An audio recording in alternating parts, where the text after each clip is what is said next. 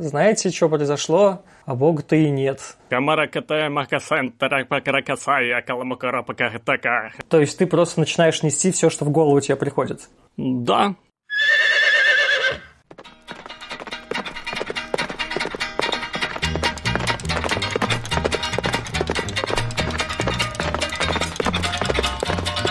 Привет, у микрофона Скептикон, Игуго и все такое.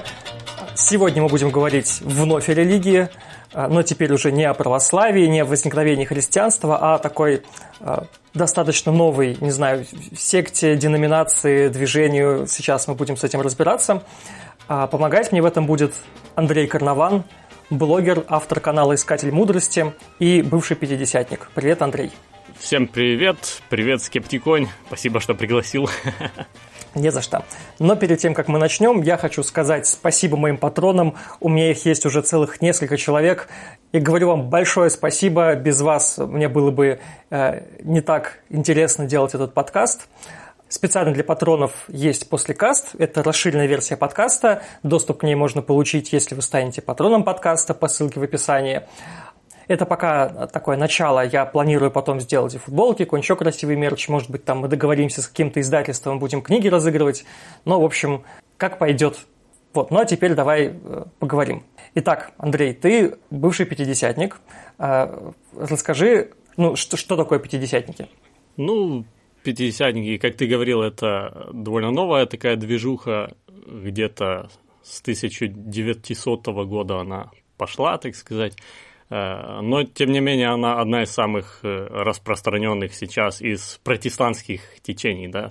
Она одна из самых многочисленных. Если еще мы возьмем харизматов, да, то есть харизматическое движение, они очень близко. То есть нельзя сказать, что прям харизматы – это подвид пятидесятничества, потому что там и из католиков есть, скажем так, с разных веток чуть-чуть пошло в харизматию, да. Но, тем не менее, очень они близко, поэтому можно их вообще в один котел всех скинуть. В один котел. А с чего началось это движение? В чем его отличие от других протестантских направлений? Где оно возникло? Возникло в Америке. Тогда была мода на разного рода пробуждения, на, так сказать, восстановление утерянного христианства. И вот некоторые ребята прочитали «Деяния святых апостолов», книгу из Библии, да, и обнаружили там, что вот на апостолов сходил Святой Дух, и при этом они говорили на иных языках, начинали. И, по сути, они тоже начали это практиковать, так сказать. То есть в чем вообще отличие пятидесятников, харизматов и многих других деноминаций? Это в том, что они верят в то, что и в наше время, не только в библейские времена, но и в наше время действуют все те же дары Святого Духа, все те же чудеса и знамения, там те тоже говорения на иных языках и другие всякие чудеса, сверхспособности, которые Бог дает избранным людям, так сказать. А как это выражается на практике? Вот ты говоришь про иные языки. Я честно скажу, что это, наверное, единственное, что я знаю про пятидесятников, что вот у них есть такая практика. Можешь поподробнее, что это такое? Как они внезапно начинают говорить? Оно, походу, начиналось именно с этого, с иных языков, да, но потом все больше нарастало другими вещами. То есть, если мы возьмем баптистов, которые были до пятидесятников, то у них такое представление, что все эти дары Святого Духа, они действовали давно когда-то, но сейчас уже это все не работает. Сейчас и без этого как-то для нас Библии одной достаточно. Эти пятидесятники читают книгу «Деяний». Там есть событие, вот пятидесятница, да, такое событие, когда апостолы молились, и на них сошел Дух Святой, и они начали говорить на иностранных языках, по сути дела. То есть язык, который они не учили, они якобы начали на нем говорить, при этом неизвестно, сами они понимали, что говорили или не понимали, но люди, иностранцы, которые были в то время в Иерусалиме, паломники всякие, гости, они якобы слышали, что эти апостолы говорили на их родном языке. То есть это в Библии так было? Да. И в Библии это, в той истории, там они на реальных человеческих иностранных языках говорили, которые не изучали. Угу. То есть, грубо говоря, там сошел Дух Святой, и какой-нибудь древний грек начинал говорить на каком-нибудь персидском языке внезапно. И все персы его понимали. Да, ну, да, и еврей. Они все там еще евреи были. Еще не начало распространяться христианство на язычников. Ну и вот, да, все евреи начали на всех языках мира говорить, чуть ли не на всех. Так, и какой вывод из этого? Вот сейчас пятидесятники тоже якобы получают этот дар, тоже якобы начинают говорить, но только, чтобы сделать это заявление нефальсифицируемым, они придумали такую концепцию, что они могут говорить не только на реальных человеческих языках, которые они не изучали, да, но и на каких-то либо давно умерших языках, на которых сейчас вообще никто не говорит и о которых вообще никто ничего не знает, да, либо на ангельских каких-то языках, там, язык небесный какой-то, да. То есть это заявление уже не проверишь. Потому что если бы они говорили, что они говорят на реальных языках, это можно было бы как-то проверить, да. Но так как они теперь говорят, что все, я говорю на языке, которого никто не знает, то это ж и не проверишь, да, никак. Ну, смотри, я просто... Выглядит как такая какая-то магия не для всех, но вообще я перед началом подкаста, естественно, я к нему готовился, я зашел в Википедию, я прочитал в русской Википедии очень плохую статью про пятидесятников, поэтому я пошел в английскую. И там, собственно, был такой случай описан, как раз вот про иные языки, что вот один из основателей пятидесятничества, они вот со своими учениками, он нашел вот этот вот отрывок, что они должны говорить на иных языках, что они сначала долго молились, у них там не получалось, потом какая-то ученица к нему подошла, сказала: «Я вот верю, святой отец, возложите на меня руки». Он на нее возложил руки, и тогда она заговорила на китайском. И что 3 дня она говорила на китайском, а английский она совсем забыла. Ну да, то есть там начиналось все, вот это была какая-то библейская школа, в которой были свои студенты, и вот эти студенты во главе с преподавателем решили молиться о том, чтобы на них сошел Дух Святой, и чтобы это подтверждалось тем знамением говорения на иных языках. Но, как я понимаю, что на практике это выглядит не так, что человек начинает говорить на реальном языке. Просто мне интересно, как... Ну, то есть, как это происходит? В чем это выражается? Человек внезапно начинает нести какую-то тарабарщину просто?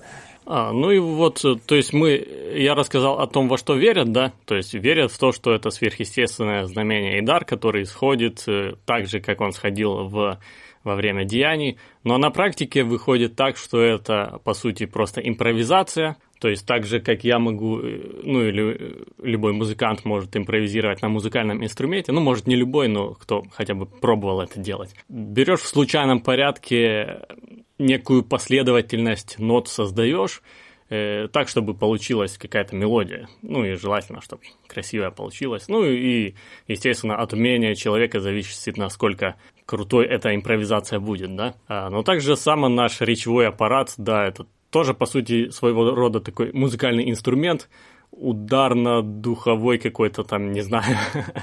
То есть мы издаем звуки, да, и мы можем на нем тоже импровизировать, и мы можем импровизировать говорение на каком-то языке. То есть ты просто начинаешь нести все, что в голову тебе приходит? Да. Смотри, как импровизация на гитаре, на пианино. А ты, ну, раз ты был пятидесятником, ты такое практиковал? Да, да. А ты можешь сейчас что-нибудь изобразить на старой памяти, нет? Ну, не знаю. Камаракатая макасан, тарапакаракасая, каламакарапакатака. Ну, это нужно. Я давно не практиковался, давно. Ну, звучит прикольно. И что это? И... Подожди, а как это происходит с точки зрения веры? То есть человек, он понимает, что он несет какую-то дичь, или он верит в то, что он на самом деле не выдумывает сейчас по ходу, а реально говорит на каком-то языке? Ну, это по-разному у разных людей.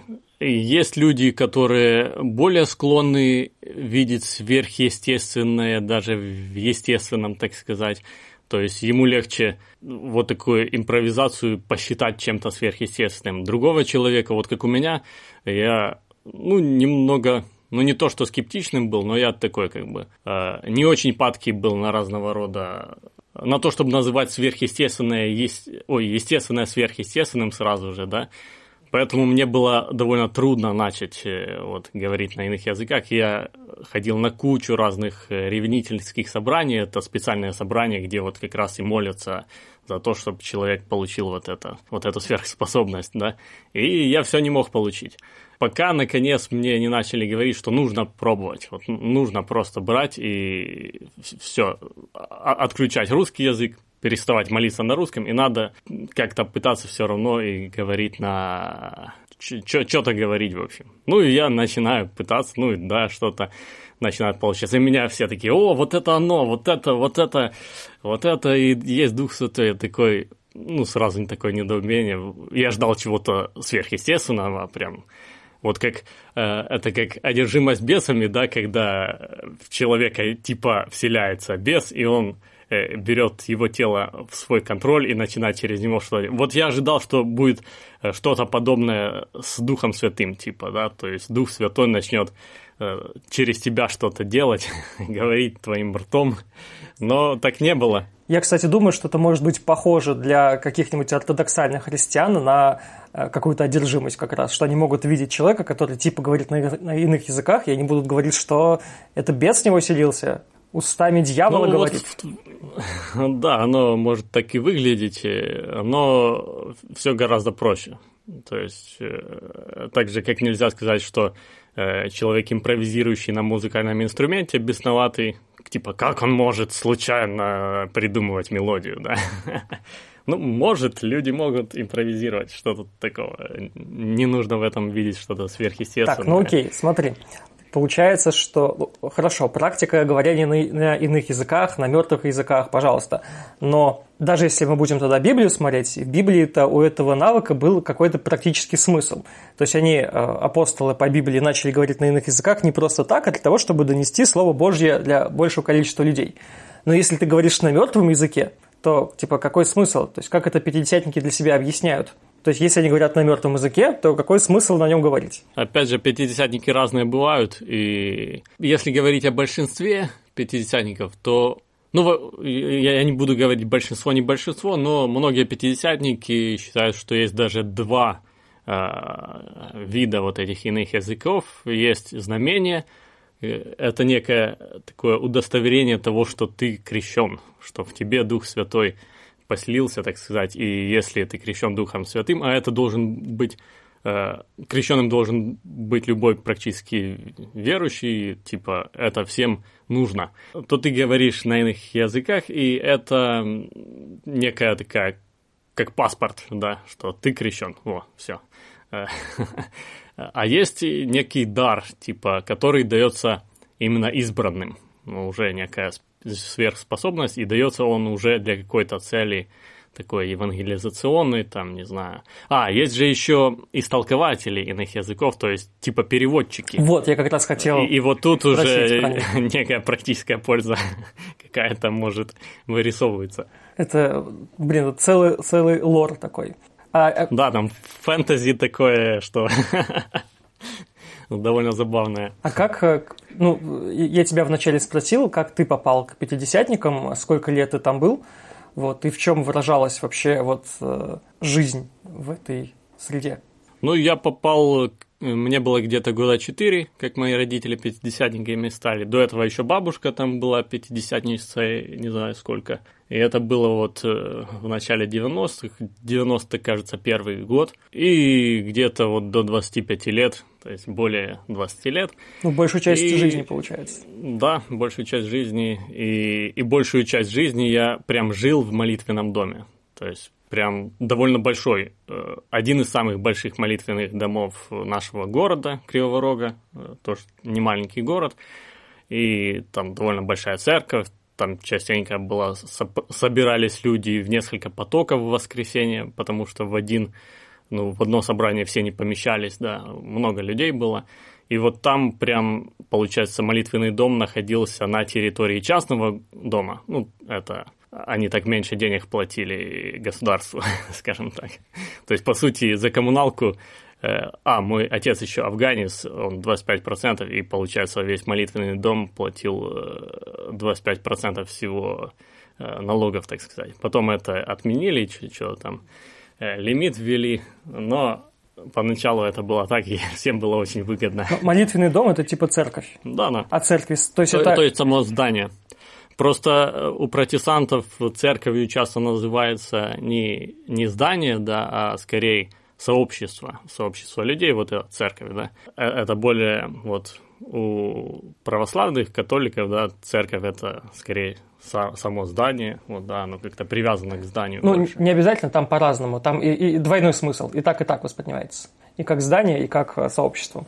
Получается, что ты туда пришел не совсем по своей воле, что через родителей. Ну да, родители, большинство родственников очень быстро стали пятидесятниками, тогда очень быстро распространялось пятидесятничество, свободу пятидесятники получили, а то во времена Советского Союза их там гнали, в тюрьмы сажали и так далее, а тут, бац, все можно, и начали проводить масштабные мероприятия на стадионах и так далее, и кучу народа ломанулось, там церкви росли, как, не знаю, как грибы после дождя, и вот наша семья была одна из таких семей, которая очень быстро так влилась в это все. А у тебя есть?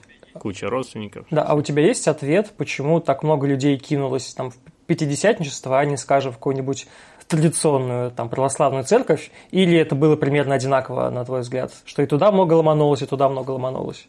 Ну, я бы сказал, тогда ломанулось много народу в разные секты и организации, которые чудеса какие-то предлагали. Вот там всякие куча тогда сект же начала расти, появляться там всяких деятелей лженаучных и так далее. Ну да, там Кашпировский. Вот, после Советского Союза началась, да, вся эта гонка за чудесами. Гонка в вооружении, тут гонка за чудесами. И вот как раз пятидесятники и харизматы, да, это такое направление в христианстве, которое очень... Короче, чудеса для них очень большую роль играют. Чудеса, знамения и дары. Вот дары – это, по сути дела, чудеса, скажем так, на какой-то постоянной основе. Это некие сверхспособности, так сказать. Могу про разные рода дары поговорить. Опять же, мы говорили за истолкование иных языков, да? Но чтобы понять, что это такое, надо понять, что такое, допустим, пророчество. Потому что истолкование – это, по сути, механизм, мне кажется, тот же самый, что и у пророчества. Я хотел как раз поговорить про вот чудеса на постоянной основе. Это интересно звучит. То есть получается, что, по идее, чуть ли не у каждого верующего тогда должна быть какая-то история с чудом, иначе получается, что он, может быть, там не до конца верит, или как это? Ну это по-разному в разных церквях. Вот если взять харизматов, то у них, ну да, чуть ли не каждый человек, чуть ли не у всех должны быть какие-то дары, и там чудеса, и все дела. До меня наконец-то дошло, что дар – это, ну, то есть ты говоришь про дар там, Господень, что это вот фактически вот типа сверхспособность, что кому-то Бог дал говорить на иных языках, а кому-то паутину запускать. Да. Но какие сверхспособности в этих группах признаются? Сверхспособность пророчествовать, то есть говорить что-то якобы от Бога. Бог через тебя говорит, да. Дальше сверхспособность исцелять, сверхспособность изгонять бесов, там сверхспособность, опять же, говорить на иных языках, либо истолковывать их, либо и то, да. Вот у харизматов там сверхспособность валить людей на пол маханием пиджака. Да, я помню. Это харизмат был. Есть видео известное на Ютубе, где человек там, говорит «Аллилуйя», и всех пиджаком фигачит, и все падают. Да, наверное, Бенни Хин, хотя многие так делают. А у тебя была какая-то сверхспособность? Ну, кроме иных языков ничего не было. Недостаточно верил. И то, да, вот именно с иных языков началось мое сомнение, потому что, я всегда увлекался изучением реальных иностранных языков, да, и очень много подозрений вызывало вот эти иные языки пятидесятников, но об этом можем чуть позже поговорить. Но вообще, вот, допустим, пророчество, если взять, какой механизм?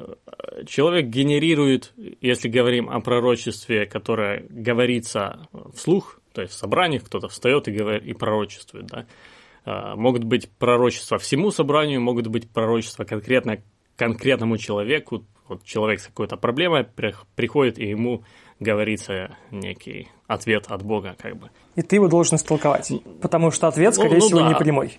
Да, обычно говорится очень такими размытыми какими-то фразами, которые можно истолковать сотни разных способов. Вот, например, какое-то время назад мне рассказали историю о том, что человек болел, там что-то с сердцем у него было, да, и повезли его к пророку, и Бог сказал, что исцелит, в общем. И действительно, там человеку сделали операцию, и теперь с ним все хорошо. Шикарно. Да. Но я послушал реально это пророчество, у них была запись. Я послушал, и оказалось, что там была такая формулировка «я явлю свою милость», как-то так, знаешь. Но это же, опять же, можно по-разному истолковать. Человек может умереть, и мы можем сказать, вот Бог явил свою милость, Он избавил человека от страданий на этой земле, что-то в этом роде. И забрал в рай, да. И это очень все строится на нефальсифицируемых заявлениях, которые, как бы ситуации ни сложились, все равно их можно будет считать сбывшимися. Подожди, смотри, а получается, что ты в этой среде рос фактически. Мне просто интересно понять, как ты пришел тогда к сомнению, и ты отошел от всего этого.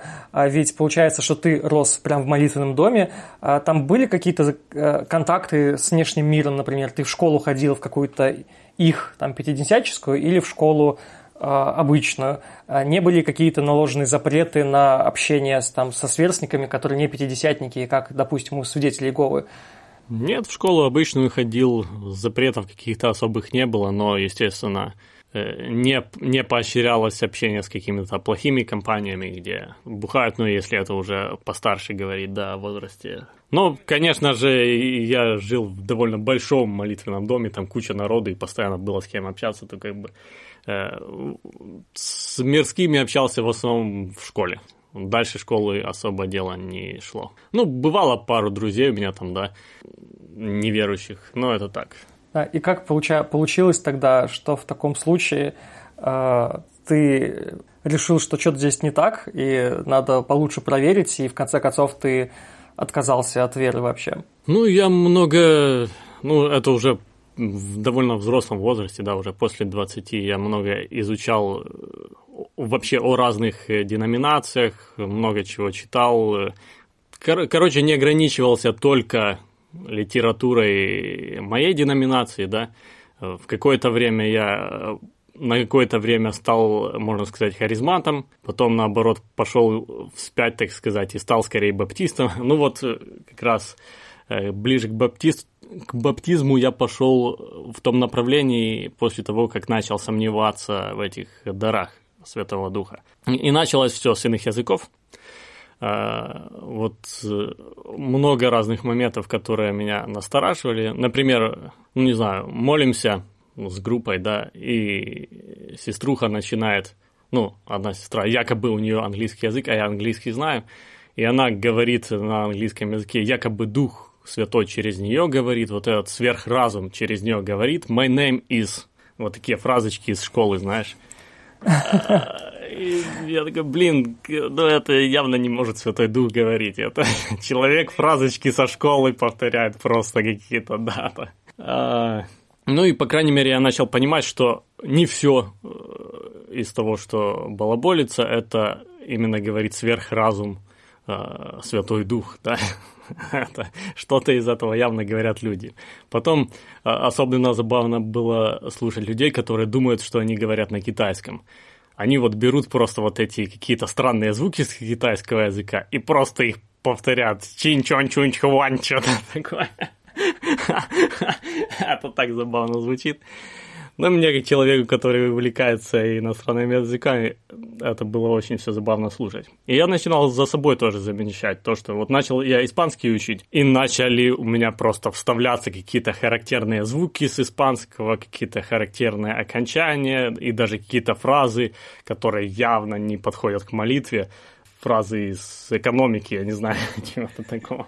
И очень это все начало настораживать. И потом я начал также читать книги тех же баптистов, да, разные, про глоссолалию, про все эти вещи, и очень много чего интересного начал узнавать об исследователях, которые как-то изучали это явление, да.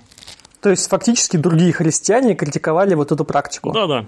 То есть другие христиане, другие деноминации. Ну, я тогда апологетикой увлекался, так сказать, такой внутрихристианской апологетикой, то есть, скажем так, попытки найти, выявить лжеучение внутри самого христианства, так сказать. И вот как диалог с разными христианскими конфессиями вести и так далее. Я тогда еще и в семинарию пошел, ну... Короче, семинария такая межденоминационная, то есть не пятидесятническая, а вообще протестантская, и там даже не только протестанты были, поэтому как бы кругозор все больше и больше расширялся, все больше и больше выходил за пределы того, чему меня учили с детства у пятидесятников в моей церкви, и постепенно, ну, я пришел к такому выводу, что реальные иные языки есть, но это как бы редкая такая, реально редкий дар, который изредка дается людям, но то, что большинство пятидесятников делают, это просто вот эта имитация. И... Но я не отказался от идеи полностью. Да. Я считал, что все-таки где-то кто-то должен быть, у кого-то настоящий дар. Так, ну хорошо.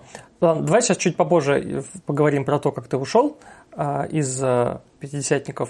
Я сейчас вспомнил еще один такой важный момент про Библию.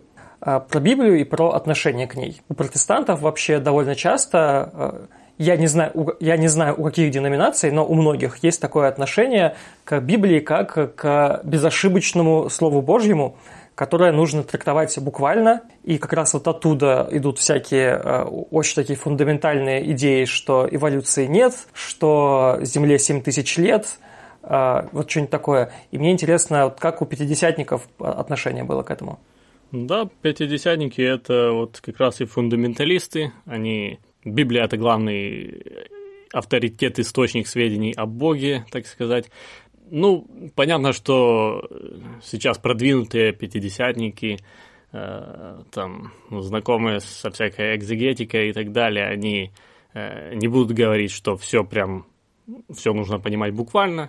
Нужно там учитывать и исторический контекст, и все дела, там что-то буквально нужно понимать, что-то в переносном смысле и так далее. Ну, вот прям такого стопроцентного фундаментализма, наверное, нигде нет. Везде в любой церкви есть какую-то строку они понимают буквально, какую-то не буквально. Это везде.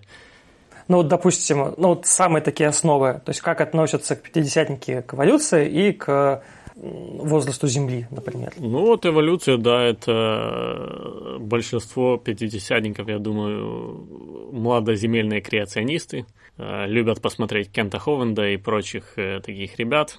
Ну, в принципе, в плане вероучения во всех таких остальных вопросах, кроме чудес и даров, да, они близки к баптистам. Я, когда пытаюсь поговорить о различных там религиях, мне очень часто бывает трудно понять, чем они отличаются друг от друга в плане там, каких-то вероучений. Вот я сейчас понял про, вот, про дары Духа Святого, что в пятидесятничестве важно вот то, что Бог наделяет своих последователей какими-то способностями. Там исцеление, там еще что-то, вот эти иные языки, еще что-то. А, то есть если это убрать... Пятидесятники будут отличаться, скажем, там, от баптистов? Чем они отличаются от православных, там, католиков?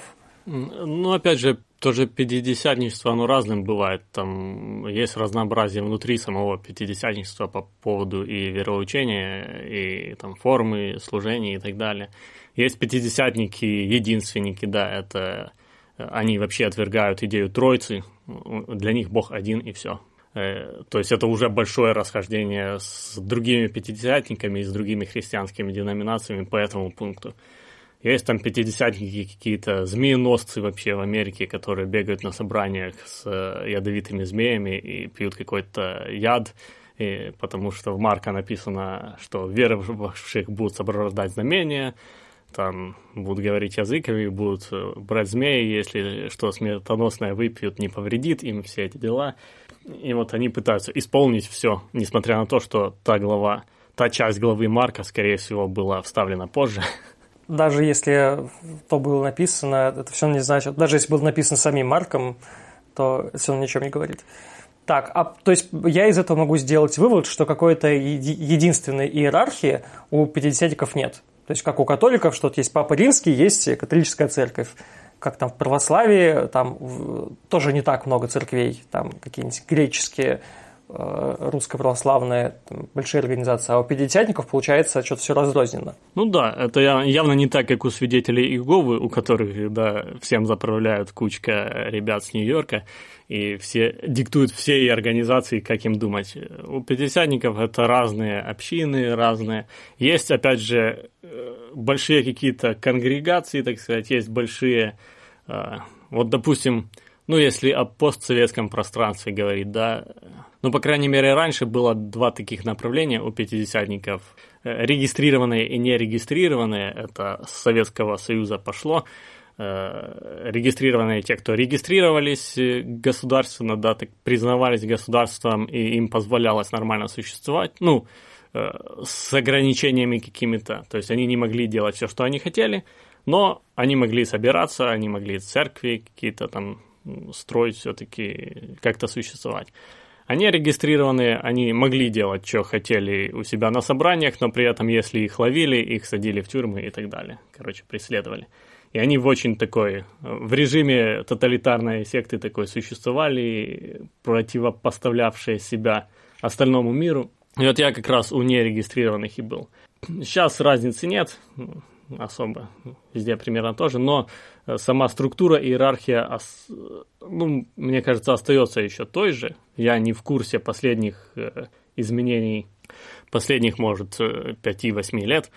Но вот, допустим, в Украине есть два епископа, да, и епископы – это верхушки, так сказать.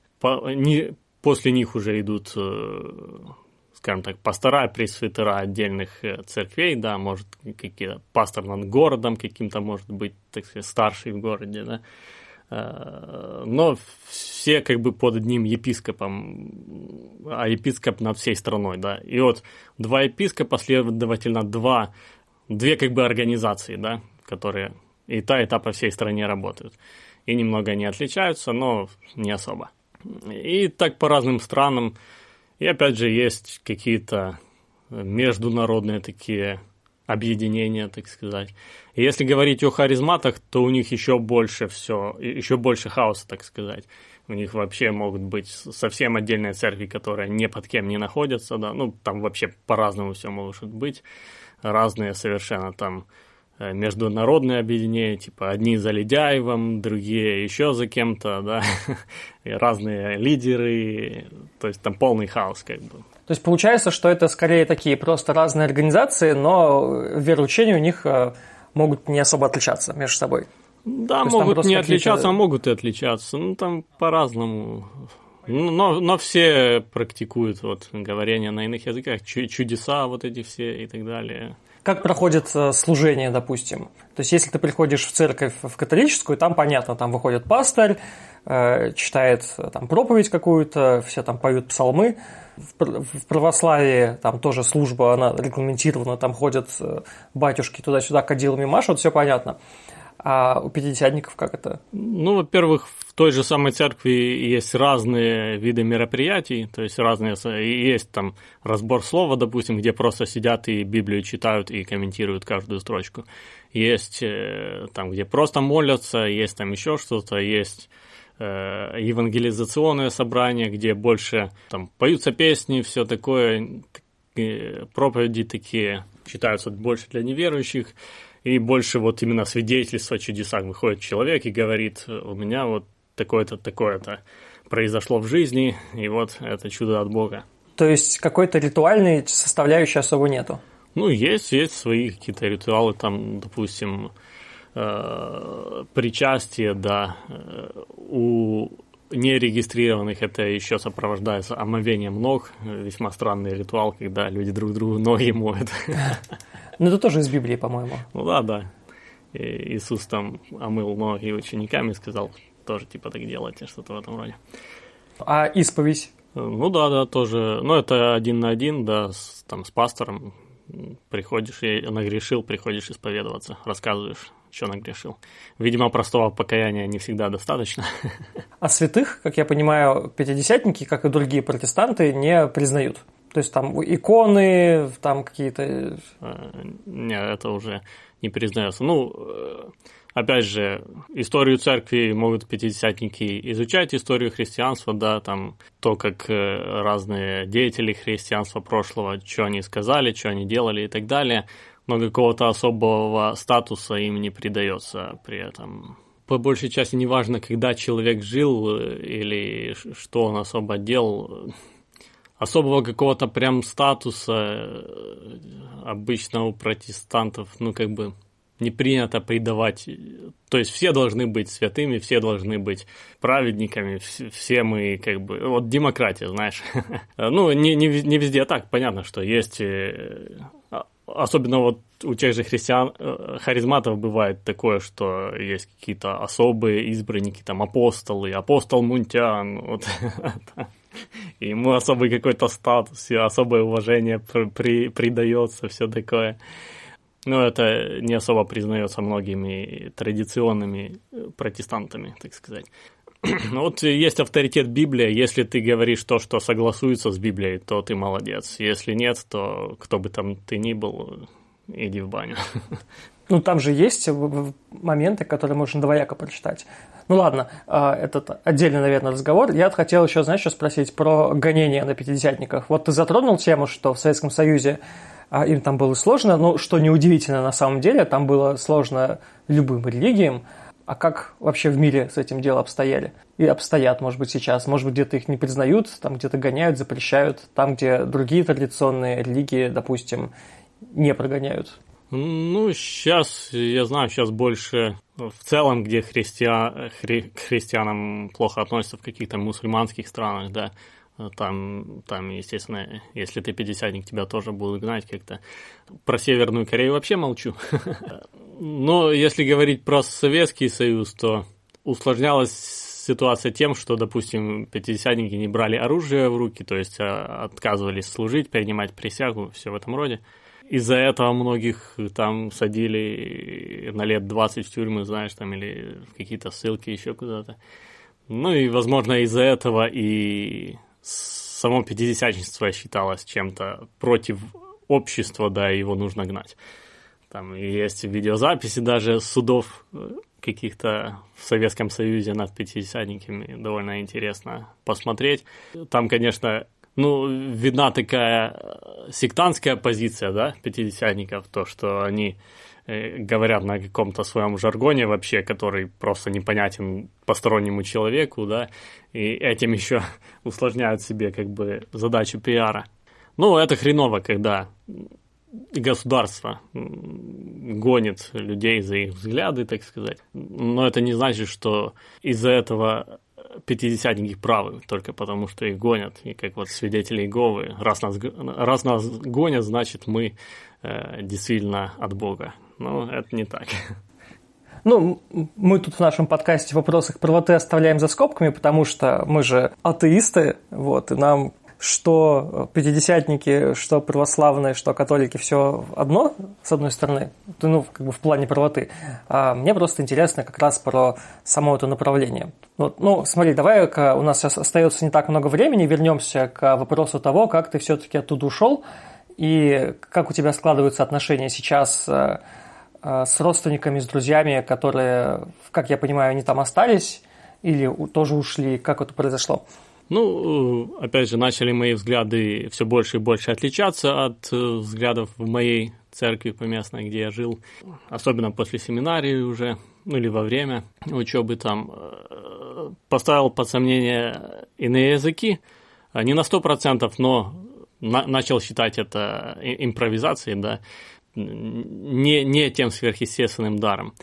Потом пророчество. Вот я никогда подумать раньше не мог, что пророчество – это не чудо, но потом такой думаю, может, это реально не чудо никакое. И я придумал для себя вот такой способ. уже тогда начал ставить эксперименты. Помолился Богу, говорю: Боже, вот когда в следующий раз мне будет кто-то что-то пророчествовать, а у нас это частенько бывало в семье, отец служит таким трудом, он тоже, короче, и пророчествует, и исцеляет, и бесов изгоняет, и куча всего делает, и в близком контакте с другими всякими пророками и чудотворцами. И у нас в семье постоянно это все крутилось, постоянно там чуть ли не на каждой молитве мне какие-то пророчества, кто-то что-то говорил, видения какие-то, еще что-то. И я помолился и говорю: Боже, вот ты сейчас слышишь меня, то, что я говорю, да? Я хочу знать, что это действительно от тебя, вот это слово, которое я слышу. Поэтому... я уважительно к этому подошел, да, я не хотел, так сказать, искушать Бога, но говорю: Боже, вот есть конкретное слово, я загадал определенное слово, и говорю: если в тексте пророчества, которое в следующий раз я от пророка услышу, будет это слово вставлено в любом контексте, в любом смысле, да, неважно, то есть я не говорил Богу, что говорить, да, но при этом я попросил его просто одно кодовое слово вот вставить, чтобы я знал, что это действительно от Бога, что Бог же слышал мою просьбу, да, и он может такой вот... Это как, шифр, да. Понятно, да. Вполне логичная просьба, да, учитывая, что люди просят об исцелении, и Бог их слышит и исцеляет, то как бы почему бы слово не вставить? Да, труда ему ж не составит это. И ни разу после этого кодового слова я в пророчестве не слышал, и из чего сделал вывод, что ни от какого оно не Бога.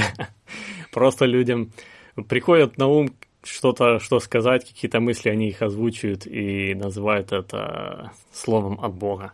Вот у моего отца интересно этот процесс был.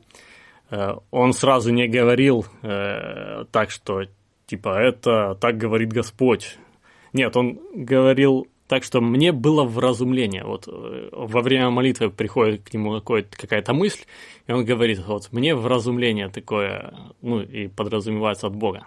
И он сначала так немного скептично относился, типа, может, от Бога, может, не совсем от Бога, может, я что-то придумал, да. И сразу говорил очень осторожно так, но потом со временем все больше и больше эти свои... То, что ему приходит на ум, то, что возникает, генерируется его мозгом, он все больше начинал говорить, как это Бог сказал, типа, так говорит Господь, да? Такое вот. И, видимо, так и происходит часто, то есть люди начинают, какое обоснование? То, что Бог может управлять твоими мыслями, и если у тебя в голове возникает какая-то мысль, она вполне может быть от Бога, и, следовательно, нет ничего плохого в том, чтобы сказать «так говорит Господь», иначе, если Бог не хотел бы, чтобы ты так сказал, Он бы тебе не положил такую мысль в разум. Так а в итоге как произошло? То есть ты в какой-то момент, не знаю, проснулся и осознал себя атеистом. И ты, ведь мало того, что себя так осознать, нужно еще сказать об этом людям, с которыми ты близко общаешься и живешь. Сказать, типа, ребята, знаете, что произошло, а Бога-то и нет. И они такие все: у-у-у. Это было постепенно довольно-таки. У меня начал расти, не знаю, уровень критического мышления, так сказать, повышаться. Я начал, во-первых, сам проверять многие вещи, сам начал такие всякие эксперименты ставить. Потом я начал больше узнавать про науку, научные методы и так далее. Я много, опять же, интересовался, так называемой апологетикой, то есть что не так в других религиях, да, но потом начал применять такое же мышление к своей собственной религии, к своим собственным взглядам, да. Я много интересовался той же лженаукой, да, вот как выявить лженауку, допустим, да, что-то в этом роде, и опять же потом все это время вещи начал применять к собственной религии. И, как произошло? Сразу я оставил пятидесятничество, но еще продолжал быть христианином таким, просто христианином. Начитался Клайва Льюиса, там, я просто христианин. Клайв Льюис – это который, по-моему, написал «Хроники Нарнии». Да, и он много богословских книжец тоже писал там. И вот одна из его книг «Просто христианство», кажется. И вот мне она понравилась, я просто христианин. Ну и, кстати, многие, которые уходят из организованных таких религий, из церкви, они продолжают быть просто христианами. А потом это, кстати, началось с креационизма, да, то есть я начал копаться в креационизме, понял, что креационизм – это лженаука, по сути, и просто все начало потом, да, рушиться вся эта вера. Опять же, я был какое-то время христианином, который не против эволюции, то есть я думал, что Бог вполне мог эволюцию использовать, но я все равно оставался христианином, все равно был уверен в том, что Бог есть. Ну, как католики современные, они тоже же, там Папа Римский признает эволюцию. Да. И постепенно и идею существования Бога я тоже решил подвергнуть такой же критике, так сказать, такой же проверке. И оказалось, что у меня нет доказательств существования Бога, потому что я был уверен в том, что доказательств существования Бога полно, и в том, что моя вера – это не какая-то бездоказательная ерунда, которая у всех других деноминаций есть, да, я думал, что у меня все-таки я основан на прочном фундаменте, как написано в Библии, но оказалось, что нет. У меня и в существовании Бога нет ни одной разумной причины в то, чтобы в это верить, да. И у меня такая была позиция, наверное, всегда, что если... я как бы не привязан прям эмоционально к каким-то выводам, я всегда готов был изменить свои выводы, и если... Для меня главное следовать за правдой, неважно, куда это меня приведет, знаешь. И всегда у меня такая позиция была, поэтому вот привело меня к нетеизму. К неверию в Бога, к атеизму, да.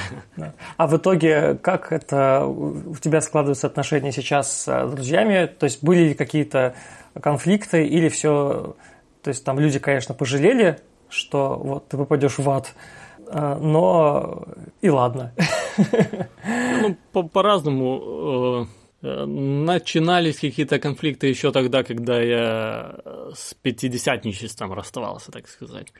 В основном с отцом, да. То есть, в принципе, наверное, большинство конфликтов – это конфликты с отцом, потому что он активный деятель, да, там, исцелитель, изгонятель бесов и так далее, и тут я, бац, перестаю быть пятидесятником. А потом вообще я еще перестаю быть...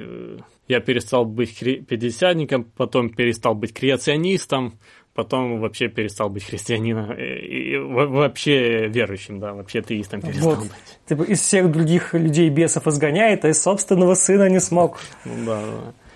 И были, да, терки. Сейчас все окей. Сейчас хорошие взаимоотношения. С отцом особо не говорим по поводу религии, по поводу всего такого, просто о каких-то бытовых вещах общаемся.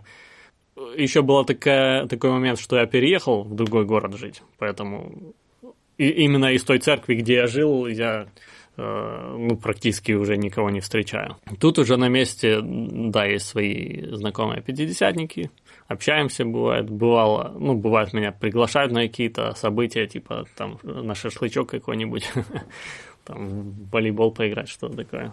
Андрей, спасибо за интересный разговор, мне стало... Я не могу сказать, что я прям полностью все понял, как устроено пятидесятническое движение, но мне как минимум стало гораздо более понятно. Я теперь смогу отличить пятидесятников от баптистов по каким-то, хотя бы по той же самой такой вере в чудесные дары от Святого Духа. Потому что с баптистами я общался, а с пятидесятниками нет. И мне по форме они очень сильно друг друга напоминали, я не понимал, чем они отличаются. Я это понимаю. Спасибо тебе большое, что пришел. А сейчас... Я прощаюсь с основной частью своих слушателей, а своих патронов уже по традиции приглашаю в послекаст, где мы продолжим с Андреем говорить про харизматов, про харизматическое движение, чем оно отличается от пятидесятников. И напоминаю, что для того, чтобы получить доступ к послекасту, нужно стать патроном подкаста. Ссылочка есть в описании. Всем пока! Да, всем пока!